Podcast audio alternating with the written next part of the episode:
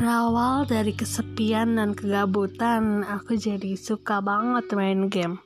Sampai-sampai begadang terus sampai di mana ada seorang teman yang ngajakin aku main bersama teman-temannya. Aku nggak nyangka sih bisa mengenal mereka yang humoris, lalu bikin ketawa, dibuat baper walaupun saat saat itu aku sedang rapuh serapuh-rapuhnya. Mereka datang Entah kenapa, satu orang di antara mereka telah berusaha ada untukku. Membuat hatiku luluh dengan humorisnya, ketawanya. Gak tahu kenapa aku bisa seluluh itu. Padahal dia cuek banget, tapi diam-diam dia perhatian. Care tapi cuek, itu sifatnya. Aku juga bingung kenapa bisa selama itu aku terhadap sikap cueknya ini dia. Kalian tahu aku bapernya di mana? Setiap di video call dia selalu ngomong seakan kita punya hubungan.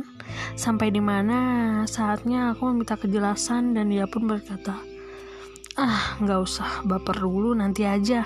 Eh emang baper bisa dikontrol apa? Mulai dari situ dia ngomong kalau kita emang jodoh kita pasti dipertemukan. Dari situ aku mulai menanggapinya tidak begitu serius. Tapi setiap di video call atau sekedar berbicara bertukar cerita aku tidak bisa menolak sebuah dering HP dari dia dia membawa kebahagiaan yang berbeda dari yang sebelumnya.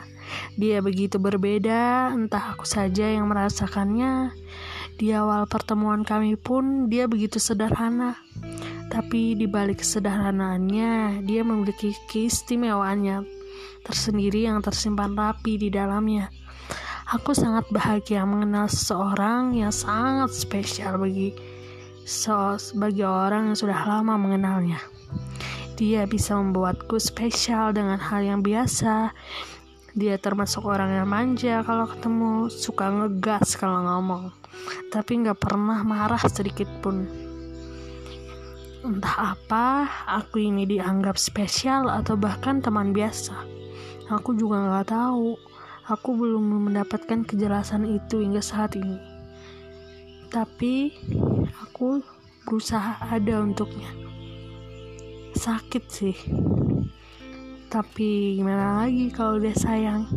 Sulit untuk meninggalkan ataupun berperilaku cuek terhadapnya